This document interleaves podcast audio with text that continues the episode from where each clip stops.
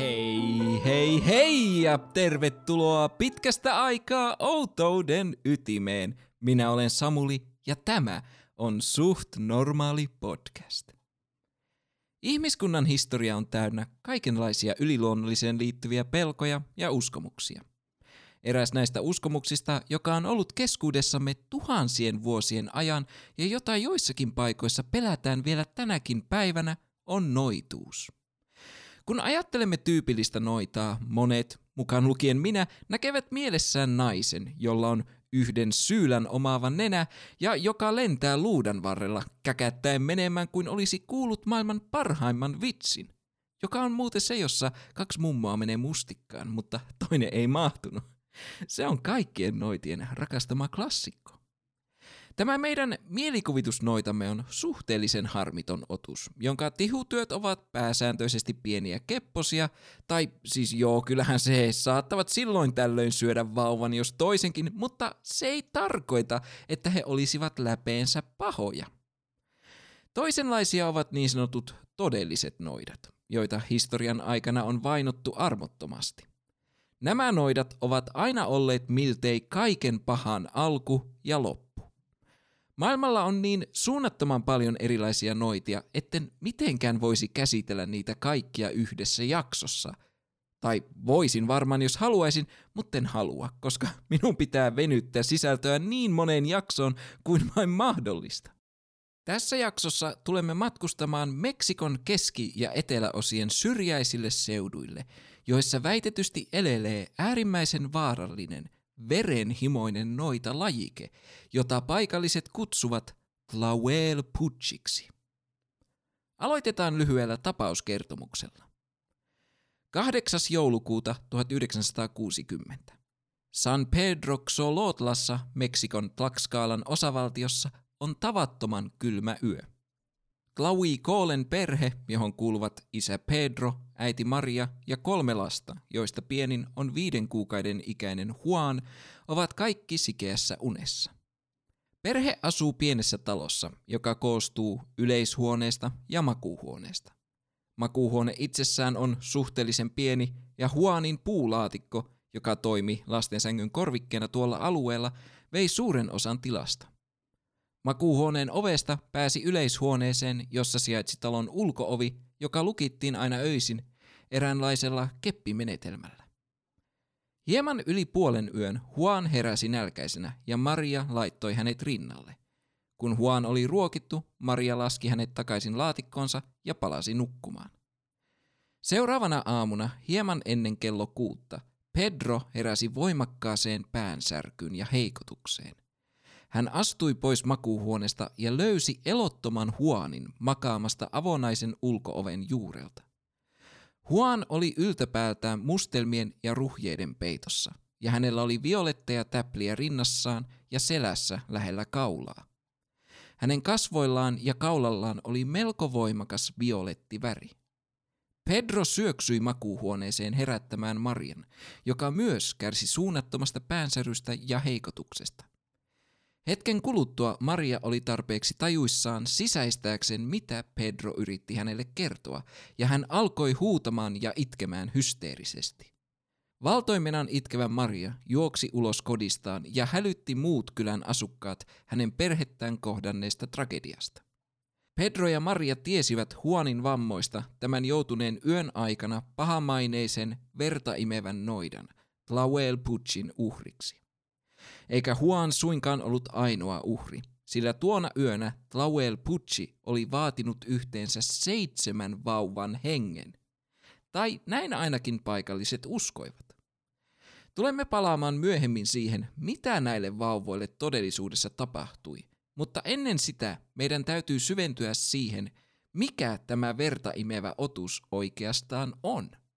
No mutta Samuli, jos Tlauelputsit ovat verta imeviä otuksia, eivätkö ne teknisesti ottaen ole vampyyrejä? Hmm? Hyvä kysymys, ja itse asiassa tämä onkin tärkeä selventää jo tähän alkuun. Monet lähteet, etenkin sellaiset, jotka käsittelevät maailman vampyyrien monimuotoisuutta, luokittelevat Tlauelputsin vampyyriksi. Eikä tässä olisi sinällään mitään väärää – Mutta itse en noudata tätä luokittelua kahdesta syystä.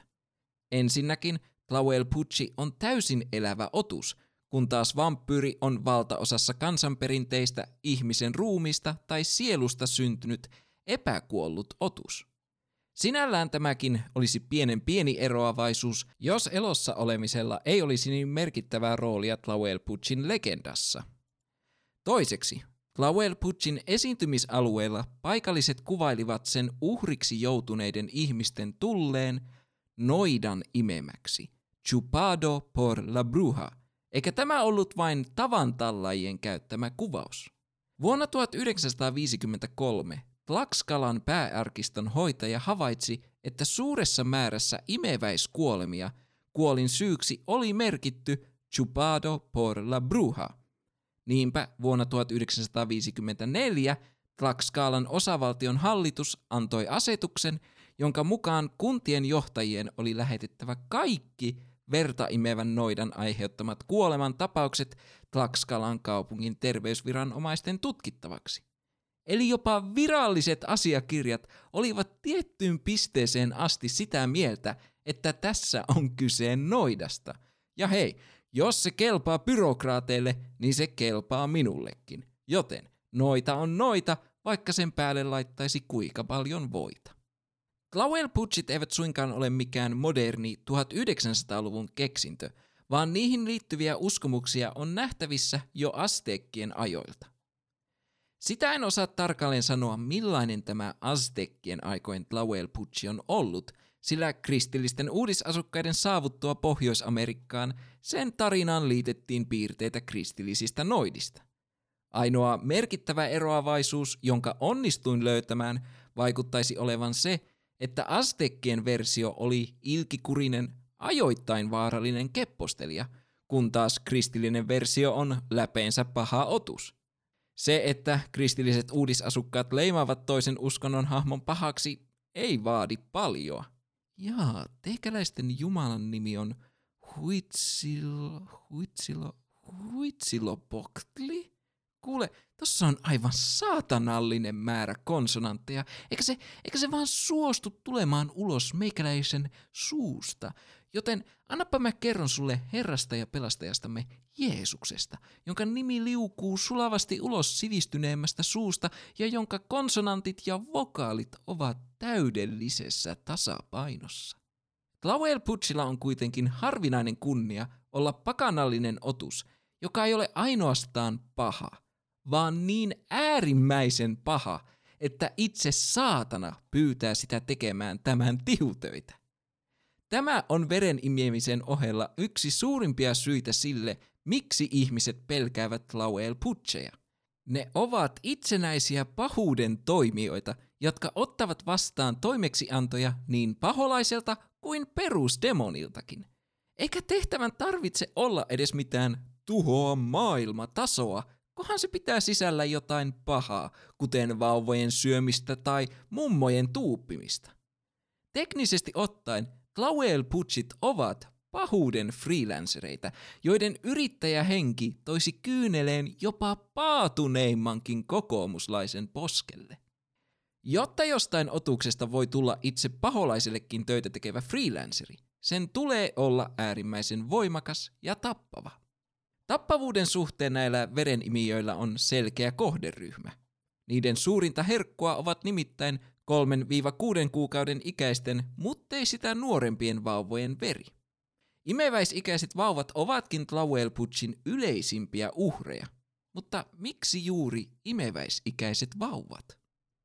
Tähän kysymykseen ei ole mitään selkeitä vastauksia Tlaxcalan kansanperinteessä, mutta vaikuttaisi siltä, että imeväisikäisen vauvan veressä on jotain, mitä Tlauelputsit himoitsevat. Oli se jokin sitten parempi makuelämys tai kehoa uusiva elinvoima – Tämä vauvan veren erityisominaisuus häviää väitetysti heti, kun vauvan ruokavalio laajenee maidosta eteenpäin. Minun henkilökohtainen uskomukseni on se, että Tlauel Putchit ovat laktoosi-intolerantikkoja, joiden ainoa keino nauttia täyteläisestä maitoelämyksestä on imeväisten vauvojen veren välityksellä. Aukoton teoria, vaikka itse sanonkin. Tlahuelpuchit liikkuvat öisin, erityisesti keskiyön ja aamuneljän välillä, mutta ne voivat myös liikkua päivisin, jos verenhimo alkaa kasvaa ylitse pääsemättömäksi. Ne ovat aktiivisimmillaan sateisella ja kylmällä säällä.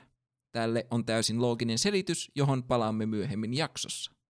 Tlahuelpuchien verentarve ei ole kokoaikaista, mutta niiden täytyy syödä verta vähintään kerran kuukaudessa tai ne kuolevat. Perinteisen veren imemisen ohella Tlahuelpuchit pystyvät hypnotisoimaan yksin olevia uhrejaan, tehden heistä helpompia suupaloja, tai tarpeen tullen ne voivat myös pakottaa hypnoosissa olevan uhrin tappamaan itsensä. Tämän lisäksi ne voivat levittää erinäisiä tauteja, tuhota satoja sekä eläimiä. Eli ne kykenevät tekemään kaikkea sitä kivaa, mitä pahalta otukselta voisi odottaakin. Yksikään näistä aiemmin mainitsemistani ei kuitenkaan ole se voima, josta Tlauel Putchit tunnetaan parhaiten.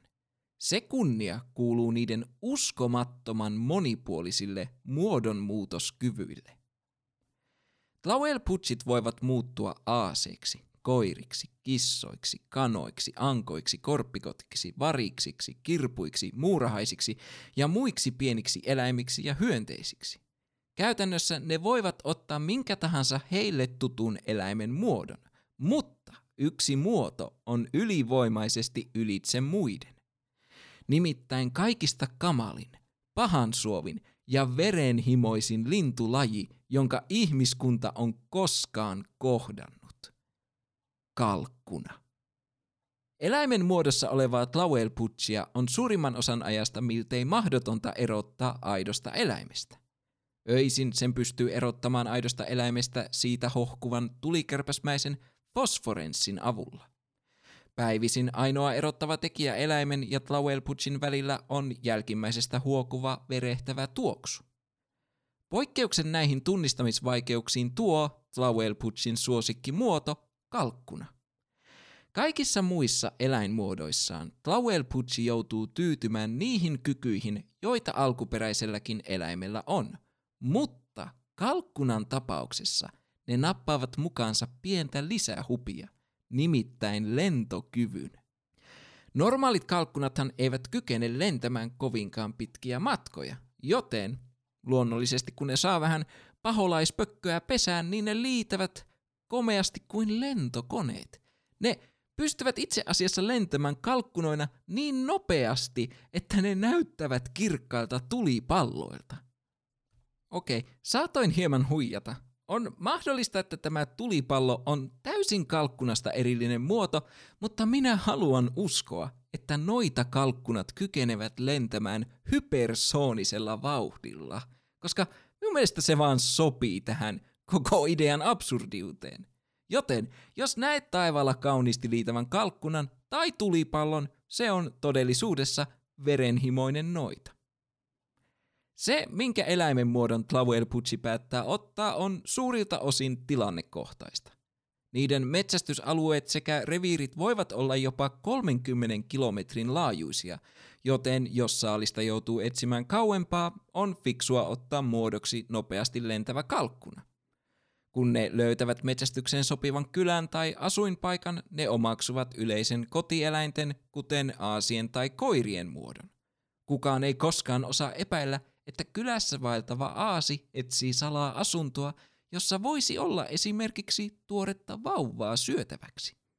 Kun Tlauel Pucci on löytänyt sopivan saaliin, se ei voi vaan potkaista ovea sisään ja mennä imuttelemaan. Hei, ennen herkkuhetkeä sen pitää tehdä pienimuotoinen merkitsemisrituaali. Tämän rituaalin aikana Tlauel Puccin täytyy olla lentokykyisen eläimen muodossa mieluiten kalkkunan. Kun se on muuttanut muotoaan, se lentää uhrinsa talon yli ristinmuotoisesti pohjoisesta etelään ja idästä länteen, langettaen talon ylle sisäänpääsyn sallivan loitsun. Tämän jälkeen se tunkeutuu talon sisälle joko muuntamalla itsensä hyönteiseksi tai hohtavaksi sumuksi. Molemmissa tapauksissa otus tunkeutuu talon ovien ja ikkunoiden rakojen tai avaimen reikien lävitse. Sisälle päästyään se muuttuu kalkkunaksi ja aloittaa hyökkäyksensä. Jos sisällä sattuu olemaan ihmisiä hereillä, Se hypnotisoi ne ensin syvään uneen ja sitten aloittaa hyökkäyksensä. Kuten aiemmin mainitsin, Tlauelputsien yleisimmät uhrit ovat imeväisikäisiä vauvoja. Tlauelputsit imevät verta mieluiten imeväisen niskasta, mutta ne voivat imeä sitä myös kaulan sivuilta tai poskista. Se ei kuitenkaan voi imeä verta rintakehästä tai alavartalosta, eikä se myöskään koskaan vie uhriaan pois tämän kodista. Uhriksi joutunut vauva löydetään kuolleena useimmiten omaista sängystään, lattialta tai avoimen oven raosta. Uhrin ruumiissa on mustelmia sekä violetteja ja keltaisia täpliä. Kasvot ja kaula ovat violetit ja joskus ruumiissa on naarmuja. Toisinaan suun ympärillä voi olla kuivunutta verta. Joskus otus jättää jälkiä uhrin äitiin rinnasta löytyvien mustelmien muodossa, mutta se ei koskaan jätä jälkiä molempiin rintoihin. Nämä kaikki ovat paikallisten uskomusten mukaan selviä merkkejä Tlauelputsin hyökkäyksestä. Tlauelputsin läsnäolo vaikuttaa myös niihin, jotka eivät suoraan joudu sen uhriksi. Uhrin omaiset voivat kokea pahoinvointia, päänsärkyä tai unihäiriöitä hyökkäysyönä. Joskus omaiset ja naapurit kertovat jälkikäteen nähneensä noidan vaeltelemassa tai lentelemässä alueella hyökkäystä edeltävinä tunteina tai päivinä. Tästä herää kysymys, että jos he olisivat nähneet noidan, mikseivät he varoittaneet perhettä? Koska eikö se ole aika ilmiselvä, että kohta rätisee, kun näkee kalkkunan lentelemässä ristiin rastiin naapurin taloon yllä? Se, että jälkiviisastelee jonkun pienen kömmähdyksen, kuten vaikka räjähtäneen leivänpahtimen jälkeen, on täysin ok. Mutta jälkiviisastelu sen jälkeen, kun kalkkuna on syönyt naapurin vauvan, saa sinut näyttämään vaan hirveältä runkkurystyseltä. Tlauelputsit pystyvät suurimman osan ajasta muuttamaan muotoaan niin paljon kuin sielu sietää. Mutta heidän tulee kuitenkin kerran kuukaudessa suorittaa tätä vapaata muodonmuutosta ylläpitävä monimutkainen rituaali. Jokaisen kuukauden viimeisenä lauantaina Tlauelputsien on vetäydyttävä keittiönsä uumeniin suorittamaan seuraavia riittejä. Tlauelputsi sytyttää keittiön lattialle tulen, joka on tehty kapuliinipuusta, kopallista, jättiagaven juurista ja kuivista Tsuapatlin lehdistä. Jokaisella näistä ainesosista on tiettyjä yliluonnollisia voimia, jotka Tlauelputsi aktivoi laulamalla maagisia säkeitä. Kun tuli rätisee, Tlauelputsi kävelee tuleen yli kolme kertaa pohjois-etelä- ja itä-länsi suunnassa. Sitten hän istuu tulen päälle katse pohjoiseen päin jolloin hänen säärensä ja jalkateränsä irtoavat hänen vartalostaan. Minä tiedän, että teillä on kysymyksiä liittyen tähän jalkojen irtoamiseen, kuten mitä, miten ja miksi. No, ensimmäisen vastaus on ilmiselvä. Mähän just kerroin, että se irrottaa jalkansa tuosta noin vain. Miten? No, taikuudella tietenkin. Miksi? No siksi, koska Tlaxcalan kansanperinteessä kyky kävellä kahdella jalalla erottaa ihmisen eläimestä ja jalkojen irrottaminen symboloi ihmisyyden hylkäämistä. Tämä on ensinnäkin kansanperinteeltä aika monimutkainen tapa haistattaa paskat liikuntarajoitteisille ihmisille ja toiseksi kyky kävellä kahdella jalalla ei ole ihmisille ainutlaatuinen piirre – Esimerkiksi karhut kykenevät kävelemään kahdella jalalla ja jopa tälle legendalle keskeiset tappotiput, kalkkunat, kävelevät kahdella jalalla. Eivätkä ne ole tietääkseni ihmisiä, elleivät ne ole salaisesti noitia. Minun mielestäni kahdella jalalla kävelyllä tai liikkumisella ylipäätään ei ole mitään tekemistä sen kanssa, onko joku ihminen vai ei. Se, mikä tekee meistä ihmisiä, on meidän kykymme kertoa tarinoita – niinkin absurdeista asioista kuin muotoaan muuttavista vertaimevistä kalkkunanoidista, ja vieläpä sellaisella tavalla, että kohtuullinen määrä ihmisiä pitää sitä täytenä totena. Tässä Tlauelputsin legendassa on tietenkin oma kulttuurillinen sekä ajallinen kontekstinsa, ja tuskin kukaan on legendan alkuaikoina yrittänyt viilata pilkkua toteamalla, no itse asiassa linnutkin kävelevät kahdella jalalla, mutta Jatketaan nyt eteenpäin. Irrotettuaan jalkansa, Tlauelputsi muuttaa itsensä eläimeksi, yleensä koiraksi, ja asettaa irronneet sääret ja jalkaterät ristin muotoon siten, että jalat osoittavat itään ja länteen. Sitten se menee ulos yöhön etsimään virkistävää vauvaa imettäväksi. Jos se ei ole aamuun mennessä kyennyt imemään ihmisen verta, Tlauelputsi heittää veivit auringon nousuun. Yleensä se kuitenkin löytää lapsen imettäväksi, sillä ihmiset usein unohtavat hyödyntää menetelmiä, joilla Tlauelputsin hyökkäyksen voisi torjua.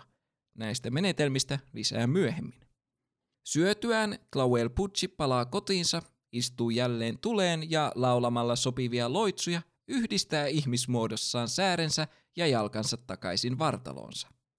On äärimmäisen tärkeää, että kun Tlauelputsi on poissa, hänen säärensä ja jalkateränsä pysyvät täysin paikallaan, sillä muuten hän ei voi käyttää voimiaan tehokkaasti. Jos me unohdamme hetkeksi vauvojen tappamisen tai itse asiassa ihmisten tappamisen ylipäätään, Tlauelputsit ovat aivan uskomattomia otuksia. Olisitteko koskaan voineet uskoa kuulevanne tarinaa noidasta, joka kerran kuukaudessa irrottaa jalkansa polvista alaspäin kuin mikäkin Lego-ukko, voidakseen ylläpitää maagisia, monipuolisia muodonmuuttamiskykyjään, joita se käyttää pääsääntöisesti kalkkunaksi muuttumiseen. Minun on yhä vaikea uskoa siihen, että näin uskomaton otus on siunannut minua tiedolla sen olemassaolosta, ja tämä on kuitenkin toinen kerta, kun teen tästä aiheesta jaksoa. Nyt, kun me olemme käyneet läpi Tlauelputsien historiaa sekä niiden voimia, te varmaan palatte halusta kuulla, miten jostakin henkilöstä voi tulla Tlauelputsi. Ne teistä, jotka ovat innokkaita omistamaan itsensä vertaimevän noituuden jalolle taidolle, tulevat pahasti pettymään, sillä Tlauelputsin taitoja ei voi oppia, eikä niitä voi siirtää henkilöltä toiselle pureman tai suullisen sopimuksen avulla. Tlauelputsiksi voi tulla vain ja ainoastaan kahdella tavalla, joista yleisin on sellaiseksi syntyminen. Kukaan ei tiedä, miksi jotkut vauvat syntyvät Tlauelputseiksi. Jotkut uskovat, että Tlauelputsiksi tuleminen on osa vauvojen ennalta määrättyä kohtaloa, kun taas toiset uskovat, että kyse on pelkästään huonosta tuurista.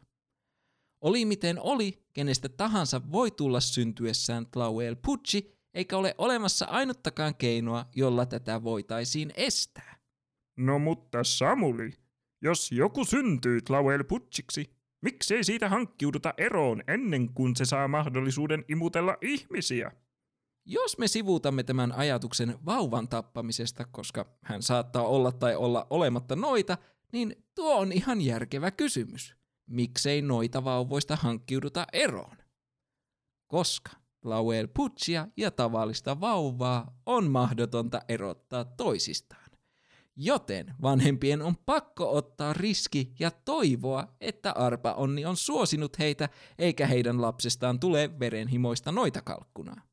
Se on aika lailla samanlainen dilemma kuin identtisten kaksosten vanhemmilla. Toisesta kaksosesta tulee suurella todennäköisyydellä läpeensä paha, mutta yritäpä lähteä arvaamaan, kumpi se on, kun ei ole nähtävillä vielä selviä pahuuden merkkejä, kuten pukin partaa tai live, love, laugh tatuointia. Tlauel putsiksi syntyneet ovat täysin tietämättömiä todellisesta luonteestaan murrosikään asti, jolloin heidän voimansa putkahtavat esiin yllättäen ja välittömästi. Samalla ilmenevät myös pakottava tarve juoda verta ja yleinen taipumus äärimmäiseen pahuuteen. Naispuolisilla Clauel Putseilla nämä voimat ilmenevät heti ensimmäisten kuukautisten aikana, ja miespuoliset vaan menettävät sielunsa kolmeksi päiväksi, mitä tahansa se tarkoittaakaan.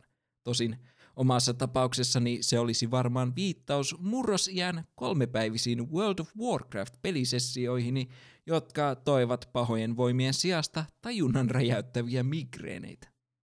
Monet meistä muistaa, miten ärsyttävää aikaa murrosikä oli, kaikenlaisine hormonien jylläämisineen ja karvoitusten leviämisineen. Miettikää, kun siihen päälle lätkästään yllättävää muutos kalkkunaksi, ja murrosikäisillä tytöillä vieläpä heti, kun ensimmäiset kuukautiset alkavat. Minä haluaisin niin kovasti kuulla, miten Tlauel Putcheihin uskovissa yhteisöissä on yritetty valmistaa nuoria murrosiän muutoksiin. Kultaseni, sinä oot pian siinä iässä, että sinun kehosi alkaa muuttua. Karvoja alkaa ilmestyä sinne sun tänne, äänesi madaltuu ja alat kokea outoja tuntemuksia alapäässäsi, mutta ei hätää, se on täysin normaalia. Niin joo, ja on 50-50 mahdollisuus sille, että sinä muutut kalkkunaksi, joka meinaa sitä, että olet verenhimoinen noita, mutta tota, me toivotaan, että niin ei käy, koska jos käy, niin ei Jeesus sentään, me ollaan kaikki kuseessa. Lauel Putsit ovat heti kättelyssä täysissä voimissaan, eivätkä niiden voimat, pahuus tai toiminta-alue muutu laisinkaan ajan mittaan. Naispuoliset Lauel Putsit ovat huomattavasti yleisempiä sekä voimakkaampia kuin miespuoliset, ja yleinen ulkoinen merkki siitä, että juuri nainen on Tlauel Putsi, on kotona käskyttäminen ja dominoiva asenne. Mitäpä olisikaan vanhanaikainen kansanstarina ilman kiintiöseksismiä. Sekä naisilla että miehillä ylipainoisuus ja linkutus voivat olla merkkejä noituudesta, sillä veri on ravintorikasta ja lihottavaa, ja jatkuva jalkojen irrottaminen kehosta luonnollisestikin heikentää jalkojen ja muun kehon liitoksia aiheuttaen linkutusta. Ja kuten myös eläinmuodossa, myös ihmismuodossa Tlauel putsit haiskahtavat lievästi vereltä. Nuo ovat oikeastaan ainoita ulkoisia merkkejä, joiden perusteella Tlauel putsin pystyy erottamaan tavan ihmisestä, sillä Tlauel putsit ovat muutoin identtisiä tavallisten ihmisten kanssa. Vaikkeivat tavan ihmiset pysty erottamaan Tlauel putsia väkijoukosta, otukset itse tunnistavat lajitoverinsa, ja ne tekevät joskus jopa yhteistyötäkin tietyissä rituaaleissa, mutta ne eivät kuitenkaan aina siedä toisiaan. Ne ovat äärimmäisen suojelevia omaa reviiriään kohtaan ja ne ovat valmiita tappamaan sinne tunkeutuvia kilpakumppaneita. Tlauel Putsit eivät myöskään koskaan pariudu keskenään, vaan ne hankkivat kumppanikseen aina tavallisen pulliaisen. No mutta Samuli, jos tavan tallajat eivät voi erottaa Tlauel Putsia peruspetteristä, miten me voimme tietää näistä otuksista niin paljon? Hyvä kysymys. Suurin syy sille, miksi me tiedämme näistä otuksista niin paljon, on se, että niiden on käytännössä mahdotonta salata todellista luonnettaan lähimmiltä sukulaisiltaan tai puolisoiltaan. Aina ennemmin tai myöhemmin joku Tlauel Putsille läheinen henkilö saa tietää tästä kamalasta kirouksesta ja voi pojat miten paljon päänvaivaa siitä seuraa. Tiedän, mitä te ajattelette. Jos joku tietää sukulaisensa tai puolisonsa olevan verta imevä noita, miksei hän tapaa sitä? Tästä päästäänkin toiseen tapaan, jolla voi tulla Tlauel Putsiksi. Jos joku tappaa tai aiheuttaa teoillaan sellaisen Tlauel Putsin kuoleman, johon hänellä itsellään on sukulais- tai parisuhdekytköksiä, tulee Tlauel Putsin kirous siirtymään hänelle. Toisin sanoen, Tlauel Putsin voi ongelmitta tappaa vain ja ainoastaan sellainen henkilö, jolla ei ole minkäänlaisia sukulais- tai suhdekytköksiä noitaan. Okei, no jos läheinen henkilö ei voi tappaa Tlauel Putsia, eikö hän voisi vihjailla virkavallalle, että velipoika on pahantahtoinen noita? Normaalisti Tlauel Putsit eivät voi vahingoittaa heille läheisiä henkilöitä, paitsi niissä tapauksissa, joissa henkilö on jakanut tietoa muille Tlauel Putsin todellisesta luonteesta. Tästä syystä kovinkaan moni ei uskalla julkisesti väittää sukulaisensa, puolisonsa tai edes tuttavansa olevan Tlauel Pucci, sillä se tietää, jos joku on käynyt kielimässä ja se tulee aina kostamaan sille, joka siitä kehtaa puhua. Vähän niin kuin Voldemort, mutta ilman tarvetta etniseen puhdistukseen. Toisin sanoen, siinä vaiheessa kun Tlauel Pucci päätyy osaksi sinun talouttasi, sinä et voi tehdä mitään muuta kuin yrittää estää tämän salaisuuden paljastamista ja auttaa tätä parhaasi mukaan. Eli halusit tai et, sinusta tulee tämän verenhimoisen kalkkuna noidan rikoskumppani. Jos muistatte aiemmin mainitsemani kerran kuukaudessa tapahtuvan jalan irrottamisrituaalin, Tlauel Putsin perheenjäsenellä on tässä erittäin tärkeä tehtävä. Nimittäin varmistaa, ettei kukaan pääse liikuttelemaan noidan irtonaisia jalkoja pois nuotiolta, koska se, jos mikä, olisi katastrofaalista noidan kannalta. Mistä pääsemmekin mainiosti seuraavaan kysymykseen. Kuinka Tlauel Putsin hyökkäyksen voi estää ja kuinka olennon voi tappaa? Aloitetaan keinoista, joilla hyökkäyksen voi ainakin osittain estää. Tlauel Putsit pelkäävät teräviä sekä metallisia esineitä. Yksi yleisimmistä tavoista pitää otus loitolla on jättämällä avonaiset sakset vauvan sängyn alle, sillä pelkkä saksien läsnäolo saa Tlauel Putsin kalkkunan koivet tutisemaan. Saman vaikutuksen saa aikaiseksi esimerkiksi veitsillä tai neuloilla. Muita keinoja estää hyökkäys on tekemällä ristin hakaneuloista vauvan vaatteisiin, jättämällä peilin sängyn läheisyyteen tai jättämällä likaisia vaatteita sekä vaippoja sängyn läheisyyteen. Tämä jälkimmäinen vaihtoehto kuulostaa kyllä sen verran ätäkältä keinolta, että itse vauvakin olisi silleen, juu tota mutsia faijaa, mä saatan laskea alleni ja pistää suuhun kaiken mitä tielle tulee, mutta mullakin on jotain standardeja nukkumapaikan puhtauden suhteen. Vauvat ovat muutenkin sen tason kakkatykkejä, että jos tuo on kriteeri, mikä pitää noidan loitolla, niin vauva on täysin koskematon. Koska Tlauel Putsissa on kyse verta imevästä noidasta, niin sen voi pitää loitolla myös valkosipulilla tai sipulilla, aivan kuten lukuisia muitakin vampyripiirteitä omaavia olentoja. Vaikkakin Tlauel Putsin torjumiseksi on lukuisia erilaisia keinoja, niitä hyödynnetään harvinaisen vähän. Itse asiassa monet näkevät torjuntakeinojen toteuttamisen liian suurena vaivana, ellei sitten ole kyse pahasta kriisitilanteesta, kuten kylässä riehuvasta Tlauel Pucci-epidemiasta. Siinä olivat kaikki pääsäätöiset torjuntakeinot, jotka onnistuin löytämään ja joihin ei liity olennon tappaminen. Joten mennäänpä seuraavaksi tähän hieman rajumpaan ja pysyvämpään torjuntaan. Suurin osa Tlauel-putseista tapetaan niiden ollessa eläimen muodossa. Itse asiassa kohtaamiset ihmisen muodossa olevan Tlauel-putsin kanssa ovat äärimmäisen harvinaisia, eikä yhtäkään Tlauel-putsia olla saatu kiinni ihmisen muodossa itse teosta. Eikä itse asiassa eläimiäkään ole saatu kiinni itse teossa, ne ovat yleensä vaan tapettu silloin, kun ne ovat paineet paikalta. Jotta Tlauel-putsin voi tappaa, se tulee ensin lamannuttaa, ja tämän voi tehdä kolmella eri tavalla. Ensimmäinen tapa. Tlauel-putsin kohdatessa riisu housut, käännä yksi lahkeista nurinkurin ja heitä housut kohti noitaa. Toinen tapa. Sido kolme nurkkaa valkoisesta nenäliinasta, kiedo se kiven ympärille ja heitä se Tlauel-putsille. Kolmas tapa. Riisu hattusi, heitä se maahan ja lävistä se veitsellä. Jos jokin näistä koskettaa Tlauel Putsia tai toteutetaan 10 metrin säteellä Tlauel Putsista, olento lamaantuu välittömästi, jonka seurauksena se voidaan kivittää tai piestä kuoliaksi. Miten ja miksi nämä keinot toimivat? Ei mitään hajua, mutta luottakaa minuun. Ne ovat tieteellisesti testattuja metodeja ja täysin toimivia. Kuolleen Tlauelputsin ruumis ei muutu takaisin ihmiseksi, jos se tapetaan eläimen muodossa, eivätkä tappajat itse tee ruumiille mitään. Se vaan jätetään lojumaan niille sijoilleen. Tappajien poistuttua paikalta toiset Tlauel-putsit käyvät hakemassa ruumiin ja toimittavat sen takaisin kotiinsa, jossa sen perheen jäsenet hautaavat sen. Nämä aiemmin mainitsemani lamaannuttamiskeinot tehoavat myös ihmisen muodossa olevaan Tlauel Putsiin.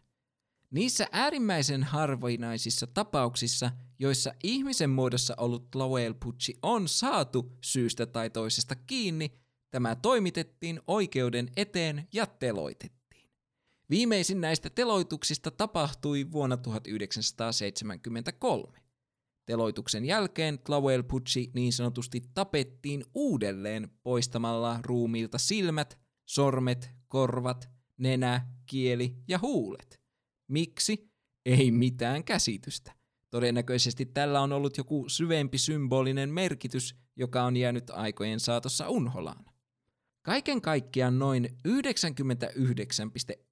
prosenttia kaikista Tlauel-putseista tapettiin niiden ollessa eläimen muodossa, joten ne eivät mitä todennäköisemmin olleet todellisuudessa minkään asteisia noitia, eivätkä olleet myöskään ne viattomat ihmiset, jotka murhattiin väitetyn noituuden nimissä. Tlauel Putsi on tarinaltaan äärimmäisen kiinnostava otus, mutta sen olemassaolosta ei ole minkään asteisia konkreettisia, luotettavia todisteita, kansantarinoita lukuun ottamatta. Joten mistä Tlauel Putsissa on todellisuudessa ollut kyse? Siteeraan seuraavaksi suoraan tämän jakson päälähteenä toiminutta antropologi Hugo Nutinin kirjoittamaa kirjaa Bloodsucking Witchcraft – An Epistemological Study of Anthropomorphic Supernaturalism in Rural Tlaxcala. Kun perinteiset tlaxcalalaiset sanallistavat Lowell ilmiötä he itse asiassa esittävät selityksen sille, miksi ja missä olosuhteissa alle vuoden ikäiset lapset kuolevat. On melkein kuin tarkoituksellista, että ideologian ja uskomusjärjestelmän pääpaino oli vauvojen kuoleman selittämisessä ja järkeistämisessä siten, että se on asianomaisten hallinnan ulkopuolella. Hugo Nutini tutki vuosien 1960 ja 70 välisenä aikana yli 40 väitetysti Tlauel-putsin uhriksi joutuneen vauvan kuolemaa. Näiden tutkimusten perusteella hän ja lääkentätieteen ammattilaiset tulivat siihen tulokseen, etteivät vauvat kuolleet vereen, vaan hapen puutteeseen. Toisin sanoen, vauvat olivat tukehtuneet. Suurin osa vauvoista oli mitä todennäköisemmin kuollut vahingossa. Klakskalan alueella oli tavanomaista, että äidit ruokkivat vauvansa samalla kun he itse makasivat kyljellään. Kylminä öinä äidit saattavat makoilla lämpimiin peittoihin kääriytyneenä. Väsynyt äiti voisi hyvinkin nukahtaa tällaiseen asentoon ja tiedostamattaan kääntyä vauvan päälle, tukehduttaen tämän hengiltä. Samalla logiikalla äiti saattoi tuoda lapsen nukkumaan viereensä ja kääntyä tämän päälle. Tai sitten vauvan päälle pakattiin liian paljon peittoja, johtaen tukehtumiseen. Kuten Aiemmin mainitsin, Tlauel Putsit hyökkäsivät useimmiten kylminä ja sateisina öinä. No mutta Samuli, jakson alussa kertomassasi tarinassa vauvan ruumis löydettiin oven raosta. Miten tämä voi olla mahdollista, jos vauva on vahingossa tukehtunut? On täysin mahdollista, että joku talouden jäsenistä on kuolleen vauvan nähdessään mennyt shokkitilaan ja siirtänyt ruumista. Toinen mahdollinen selitys tälle piilee naisten asemassa tuon ajan Tlaxcalan yhteiskunnassa. Tlaxcalan maaseudulla naimisiin mentyä naisesta tuli käytännössä aviomiehensä omaisuutta. Se, että on vahingossa tappanut oman lapsensa, olisi taannut sen, että naisesta tulee perheensä ja yhteisönsä hylkiö, joten parempi lavasta kuoleman johtuneen tlauel koska sitten ei ainakaan joudu käsittelemään tragediaa yksin. Toki on myös mahdollista, että joku on tappanut vauvansa tahallaan, mutta itse uskon enemmän tähän shokkitilaan, koska no, kun ihminen kokee jotain kamalaa, niin silloin saattaa toimia täysin ajattelemattomasti ja tavalla, jonka jälkeen ei edes muista, että on tehnyt mitä teki.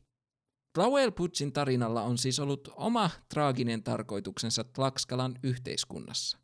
Se on antanut kasvot vauvojen kuolemille, joita on ollut helpompi syyttää kuin hyväksyä se, mitä todellisuudessa tapahtui, ja sen jättämä stigma on myös leimannut vauvan matkan tuon puoleiseen. Tavallisissa olosuhteissa kuollut vauva haudattiin musiikin täyteisessä seremoniassa, jossa laulun toivottiin tuovan lohtua ja iloa lapsen matkalle tuon puoleiseen. Tlauel Putsin uhrit puolestaan haudattiin syvässä hiljaisuudessa. Ei rukouksia, ei lauluja, ei mitään. Koko hautajaisten aikana ainoat sanat lausuivat uhrin Padrianos, eräänlainen hautajaiskummi, joka antoi lapsen sielun Jumalalle.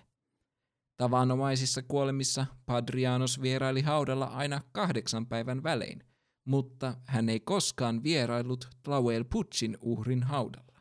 Lawel Putsin uhrin hautajaisten jälkeen Uhrin vaatteet ja tavarat poltettiin, eikä heistä miltei koskaan puhuttu enää.